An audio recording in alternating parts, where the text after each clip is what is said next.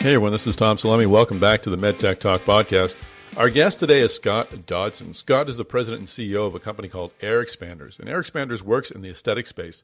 Specifically, it has an FDA approved system called Aeroform that's used in breast reconstruction surgery. Its, uh, its goal is to replace the current system of putting a temporary implant in the breast to, that's used to expand tissue to, to make room for a permanent implant. Currently, that, that room is created by the injection of saline, and it's done over several weeks, and it's done at a doctor's office.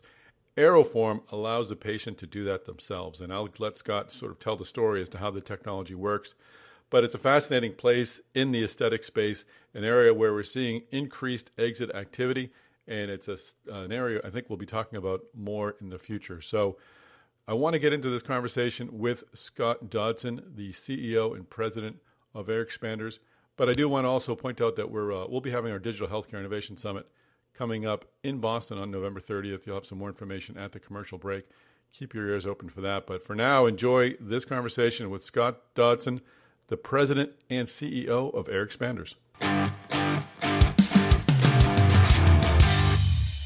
Well, Scott Dodson, welcome to the podcast. Thank you very much, Tom. A pleasure to be here. Pleasure to have you, and definitely want to learn more about AirXpanders and your Aeroform tissue expander system. But I'd like to, to learn a little bit more about our guests first. Uh, you have a uh, an extensive uh, background in, in medtech. Can you can you tell us what, what brought you into the sector, and uh, what are some of the stops you've had along the way? Absolutely. You know, I've always had a keen interest in uh, technology uh, I've been in the medical device space for about 27 years. I had the good fortune to start my career in the medical device space with, at the at the current time, was a uh, medical nobody by the name of Boston Scientific, who has gone on to hmm. become just a behemoth in the space. Uh, but in those days, it was a little privately held company, and had the chance to, uh, you know, really play a, a, a, a nice role in in helping the company move forward. And uh, given the, the stage of the organization, had the opportunity to play a lot of different roles. So I've run a few different divisions. I've uh, worked in the international group for a, a number of years, and and uh, uh, after leaving Boston Scientific, after 17 great years, went on to run a orthopedic business uh, co-located uh, between Dallas, Texas, and Verona, Italy, uh, called Orthofix. Mm-hmm. Uh, we then packaged that group up to sell it off in the support of the spine business. And for about the last eight or 10 years, I've been in uh, California uh, running uh, mid and small cap companies as a president and CEO. And I've got to tell you, Tom, in, in all the years I've spent in this space, uh, I the current assignment that I have is by far and away the most rewarding one that uh, that I've had to date. When did you uh, when did you join AirXpanders? Sure. So I've been with AirXpanders going on eight years now and uh, started when the company had just completed its uh, very first in human uh, use trial. And since that point in time, we've now completed four additional trials with over 17 peer reviewed publications and, you know, really accolades from, from all over the world with regards to the space that we play in, which is breast cancer reconstruction.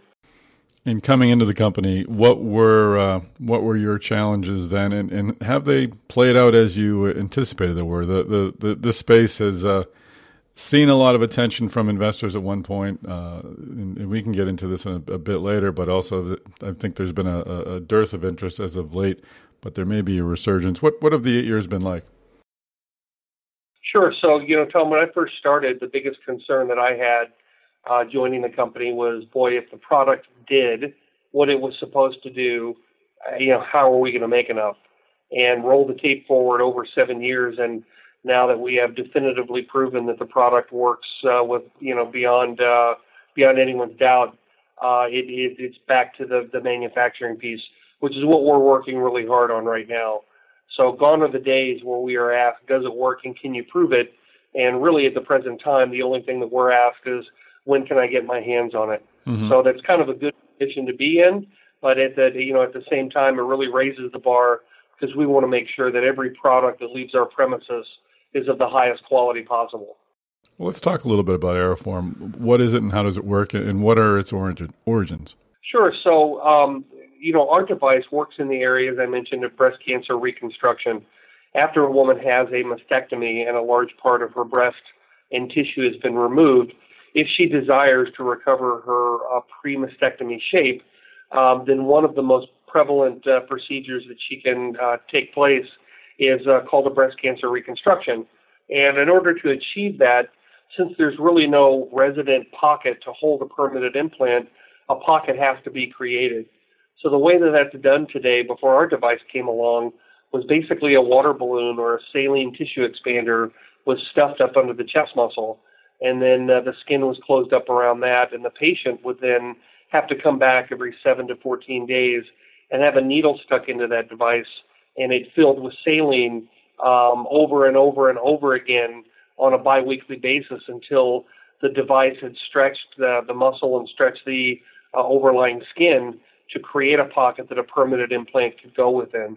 And as archaic and barbaric as that sounds, that has been the gold standard for the last 40 years. Now, one great interesting thing about our device that, that, that the genius behind this is a, a Bay Area plastic surgeon, and a big part of his practice was and still is breast cancer reconstruction.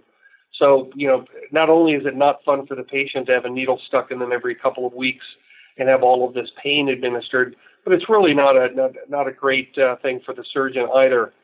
So, uh, Dr. Jacobs, uh, Dr. Dan Jacobs, is an avid cyclist and uh, was out for a bike ride one weekend and had a flat tire and pulled a CO2 based canister out of his backpack to fill the tire, and that was his eureka moment. And his eureka moment was really around, boy, what if we could put a small little CO2 reservoir inside of this temporary tissue expander that could be communicated with externally by some type of remote control device and have the woman expand on her own without having to come back to the surgeon's office as frequently uh, or having any needle stuck into her at all. And that was really the genesis of this device. So uh, really a credit to Dr. Jacobs and the in the early advanced engineering groups that that uh, worked on this terrific design. How challenging was the development of this device after you joined uh, to to um, uh, um, to further the, the, product, to refine the product, and to, and to get it through clinical trials? Because it, it, sounds like uh, you're almost um, taking an existing technology, just really making one change, one very clever change, one very important change. But was were the the, the regulatory hurdles high, uh, given that you're you're sort of already operating within an existing uh, existing procedure? Well, as with all devices go in the FDA, things change as you go forward. So, um, you know, we completed our, our first couple of clinical trials in Australia with um, the first generation of the device. Uh, as you go in these trials, you learn a few things about the device that you want to make improvements on. So we made additional improvements as we went forward.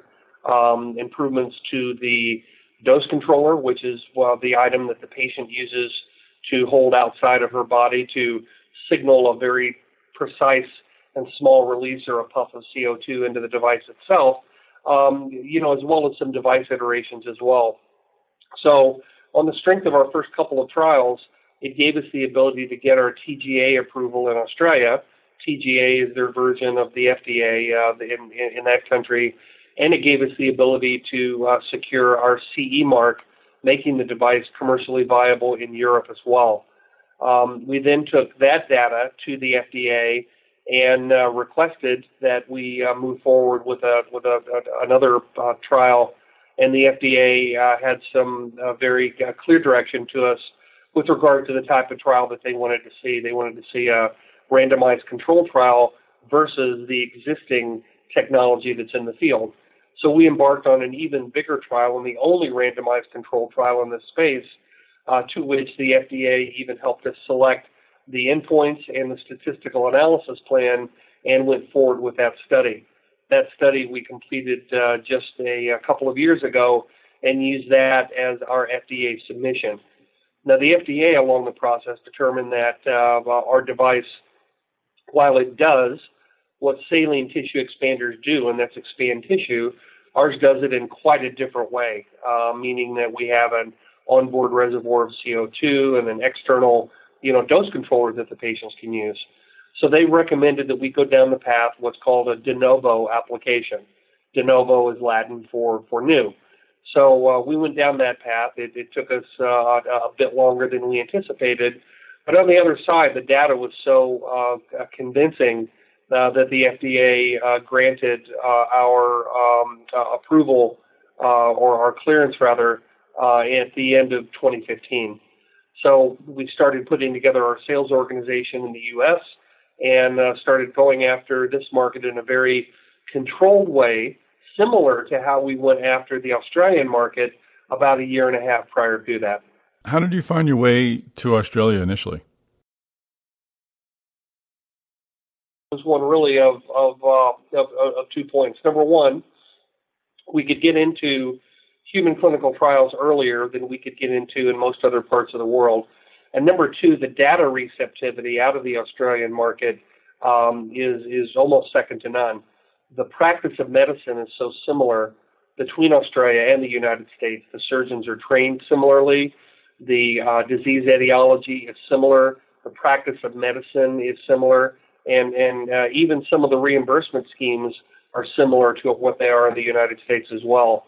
So for all those reasons, we opted to go to Australia and uh, you know really get our early days experience. And not only did that help us, Tom, from a clinical perspective, but it really helped us from a commercial perspective as well.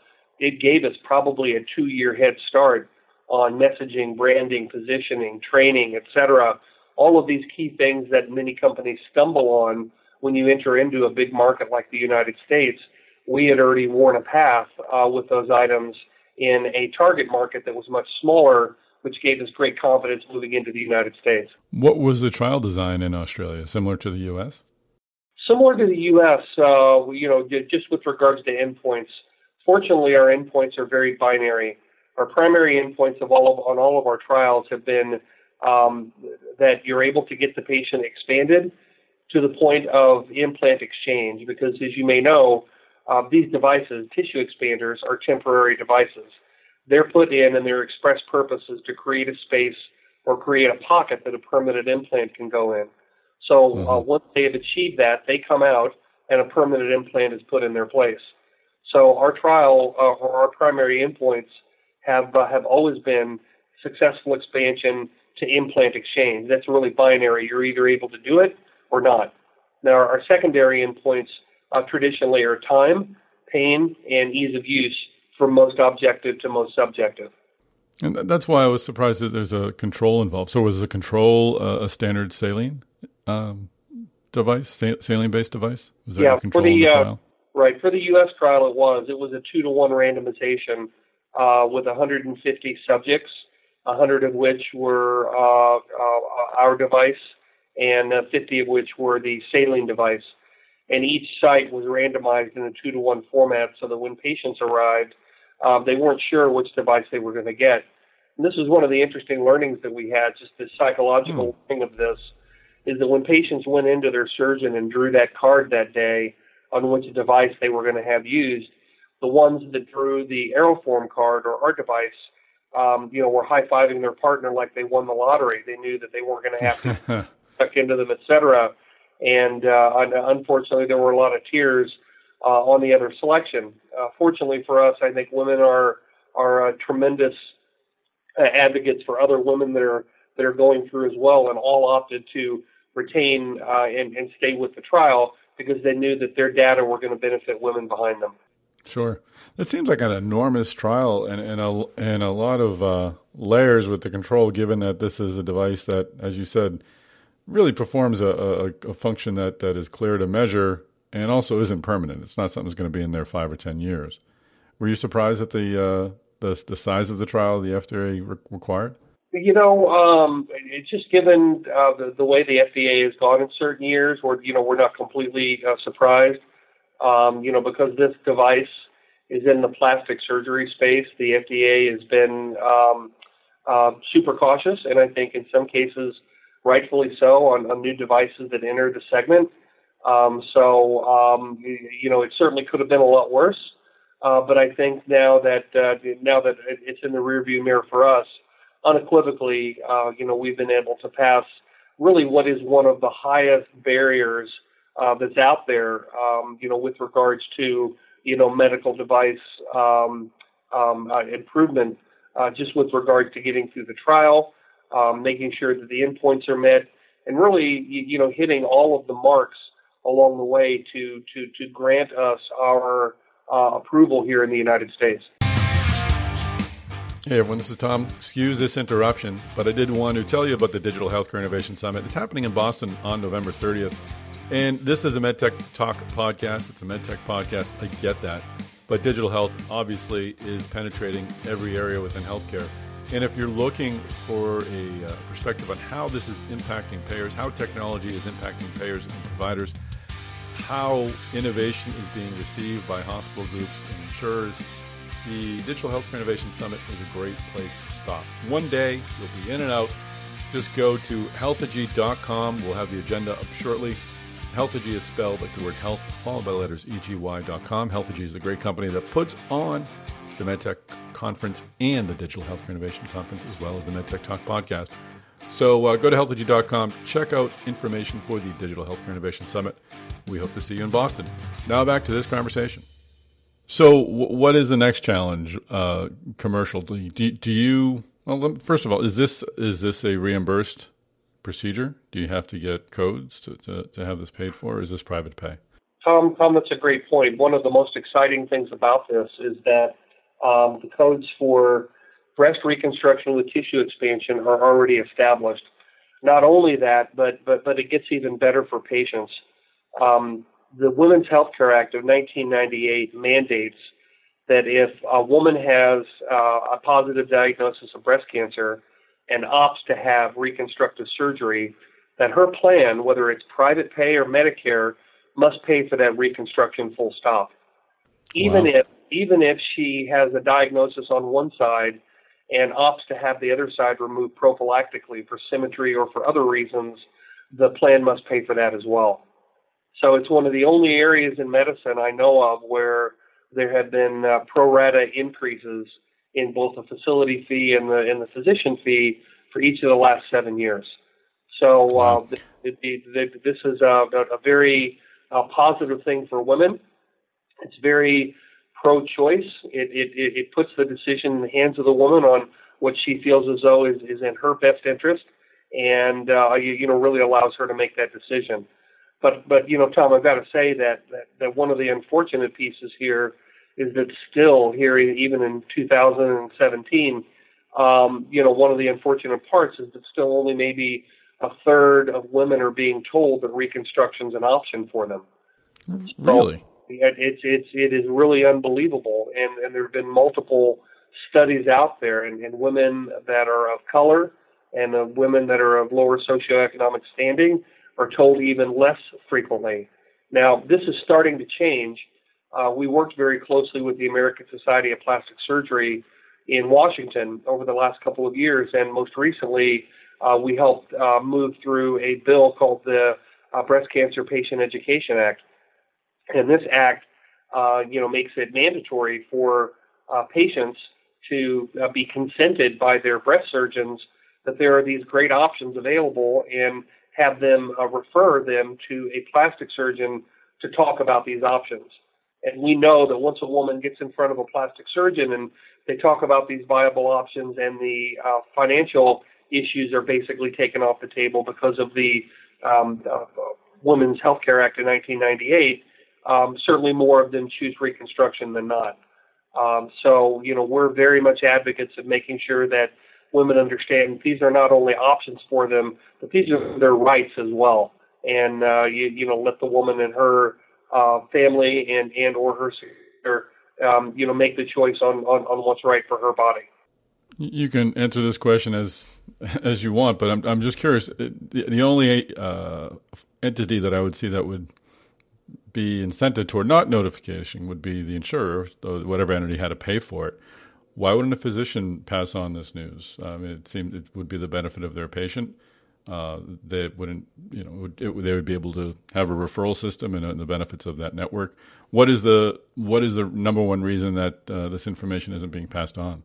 You know, Tom, I'm not sure that there's any, you know, just one single reason for that. I know that uh, you know these these patients are in a very complicated state at the time that they've been told that they have cancer and they have to have it removed and their life is being put on hold and and and it you know and it may be uh, you know too much for some of them to handle you know at that point in time Uh, perhaps the surgeon uh, believes that it's in the patient's best interest to first recover from the cancer uh, before they seek to have the reconstruction done. But most reconstructions done at the same setting that the that the mastectomy is done, uh, at least at least here in the United States. But again, I think that um, you know as these issues become uh, more of a lightning rod in the public health arena, which they are now, um, you know, women are now are are now seeking um, reconstruction as a part of their treatment continuum once they're diagnosed mm-hmm. with breast cancer. And I think that that will continue. And I think that the numbers over the last five years show that breast reconstruction is on the increase, and knowledge of women about breast reconstruction is on the increase as well. This is probably one of the most socially active uh, patient constituency groups that I've ever seen out there. Uh, these women seek information about their disease. They have advocates that seek information about the disease, and it's a very uh, well traveled, well populated network. And I, w- I would guess the, the weekly visits at the, the saline devices would probably be a hurdle for someone else who also, you know, after after recovering from this horrible disease, you know, has probably missed more work than they're able to, and to go through that a procedure like that again that requires a weekly visit would be would be daunting. So, I, am this is kind of a softball for you, but I assume AirXpanders where you can avoid that weekly visit is going to be hugely appealing to those who, who might not otherwise be able to make those trips. Without without a doubt, it will be Tom, and, and uh, thanks for that, by the way. Um, the the you know, you know the reality is this is that hardly anyone lives right around the corner from their surgeon, and it's it's disruptive uh, to take you know in in some cases a half a day off of work or out of the home to to go to the surgeon's office and go through that waiting period, only to know that at the end of that you're going to have a needle put into your chest and a big bunch of saline pushed into it. And then for two or three days, it's going to feel like an elephant sitting on your chest. And right after you get uh, feeling, you know, you know, a little bit better, you got to start gearing up emotionally again because you know you got to go back in about another six or seven days. So it's it's it's it's daunting for women um, to, to to have to go through this again and again and again. And one of the things I'm not sure we paid enough attention to in the early days but that has has really proven itself is that the modicum of control that patients gain by using just our little handheld dose controller and really playing an active role in helping themselves recover their bodies from the ravages of breast cancer is just incredible. They feel a part of the of the healing process and they're incredibly motivated to stay very compliant and adherent to their surgeon's uh, orders with regards to dosing with our device, they can dose three times a day or uh, a maximum of three times a day with a three hour lockout between doses. So even if they wanted to put in more than, you know, three small puffs of 10 cc's, you know, they just can't do it. But uh, when we get the dose controllers back and we analyze the data that's out of them, it's like these women are looking at their watches, and every three hours they're basically pushing the button, which is great for them. It gets them to full expansion, uh, you know, in our trial uh, in, in, in, in at least half the time than it takes them to get to full expansion with saline without the need for needles and without the need for as frequent office visits. Now, you know, with that being said, we're not telling the surgeon or telling the patient never to come back because I think that it's it's it's it's just good medical practice to see this patient back occasionally. But the nature of those visits are changed dramatically if they're not uh, having to worry about getting stuck with a needle and you know, undressing from the waist up and, you know, getting ready for that ordeal time and time again. Sure.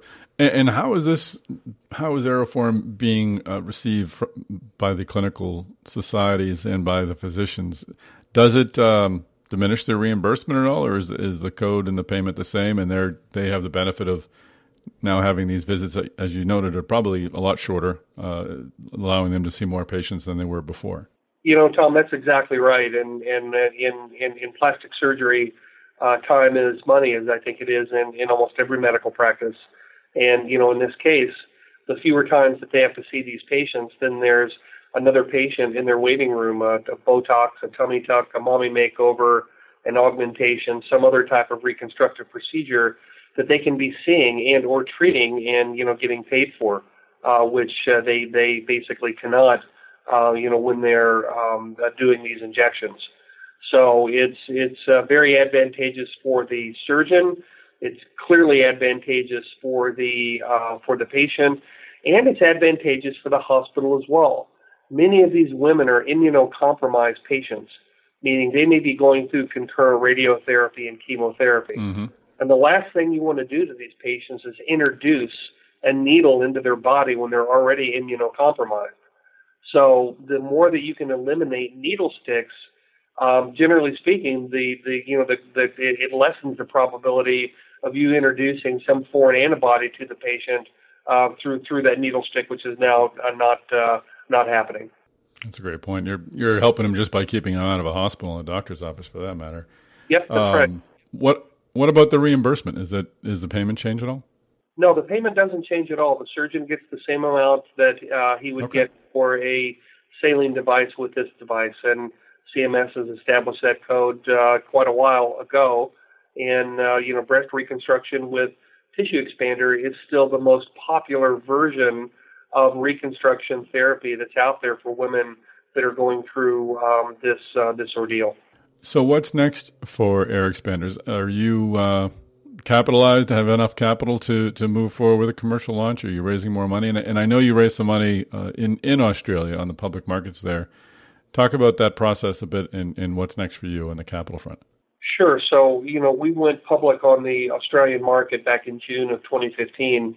We have since completed two additional rounds of financing uh, on the Australian market, uh, and most recently, here over the last 30 days, have added in a, a, a debt vehicle from Oxford uh, Financial to help uh, you know bolster our, our, balance sheet moving forward here uh, as well. So uh, we feel as though that we are sufficiently capitalized to execute against our plan of, of uh, you know really expanding our reach here in the United States and uh, you know putting the company on the path to our larger financial objectives. We continue to build out our sales organization here domestically, uh, and we are looking at uh, other markets internationally to start expanding into as well. We'll do our first um, European cases here over the next 30 or 60 days, and we've already started filing our uh, regulatory submissions in some of the key Asia Pacific markets as well. So the company is really set up nicely. We have done market development um, in, in order to put us in a position that by the time the technology is available in a certain market, we have a core group of surgeons that already have experience with it and are who are already speaking on it and who are already published on the device as well.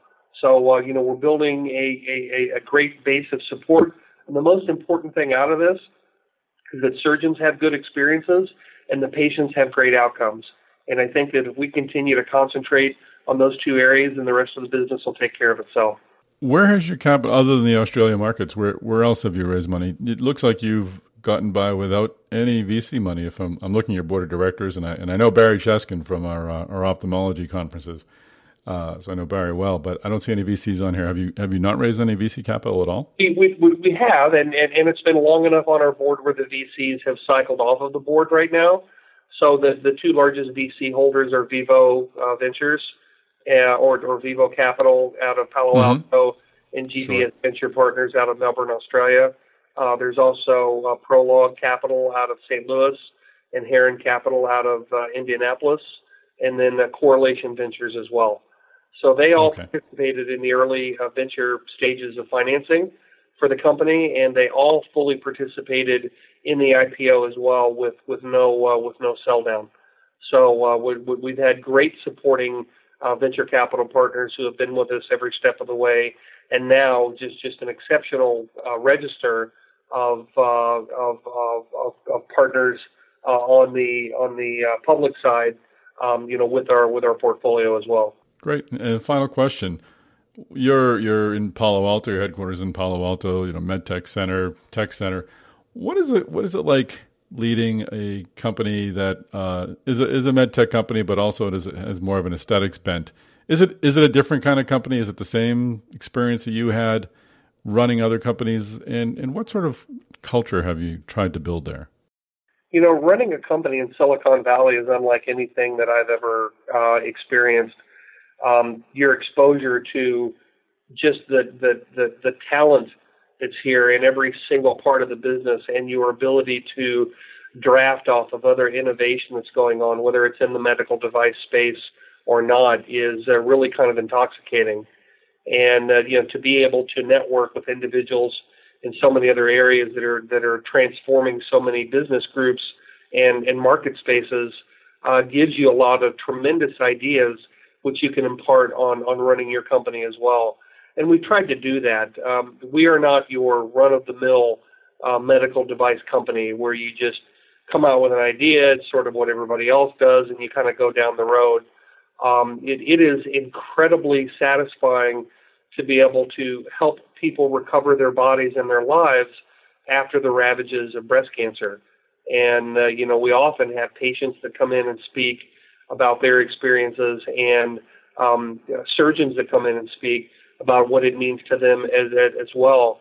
And it, it, it, it, it causes us every day when we come to work to really look at things through a different set of lenses, knowing that what you do every single day impacts the life of patients and impacts families that are out there. And given the prevalency of this disease, with one of eight women developing breast cancer during the course of their lives, chances are somebody we know at some point in time is going to be on the table and could benefit from our technology. And that's really, really important to us. So, you know, we want to make sure that, that we can stay cutting edge, that we can stay personal, that we can stay, uh, you know, one step ahead of, of, of what's going on and stay current and not fall into the trap of so many large medical device companies that just become kind of victims of the institutions that they serve. Well, it's a it's a great time to be running a company like this with uh, with a commercial launch on the way. It must be a, a lot of fun, and uh, I appreciate you sharing the story on the podcast. Thank you very much, Tom. Much appreciated.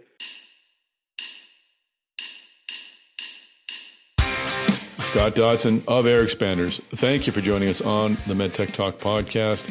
Fascinating space, the aesthetics area is. It's one where we're seeing a lot of M&A activity, and uh, we wish you the best of luck in the future. MedTech Talk podcast listeners, thanks for coming along on this ride. If you wouldn't mind dropping me an email, letting me know how I'm doing, my email is tom at healtheg.com. It's the word health followed by letters eg.com. Track me down on Twitter at MedTechTom. You'll find me there tweeting about everything and anything, including the medtech industry and the Boston Red Sox. Finally, uh, tell your friends about the MedTech Talk podcast or give us a ranking on iTunes. Uh, that really does help people find the podcast. So uh, thanks again for your support. Thanks for your time listening. And tune in next week for another tale of innovation on the MedTech Talk podcast.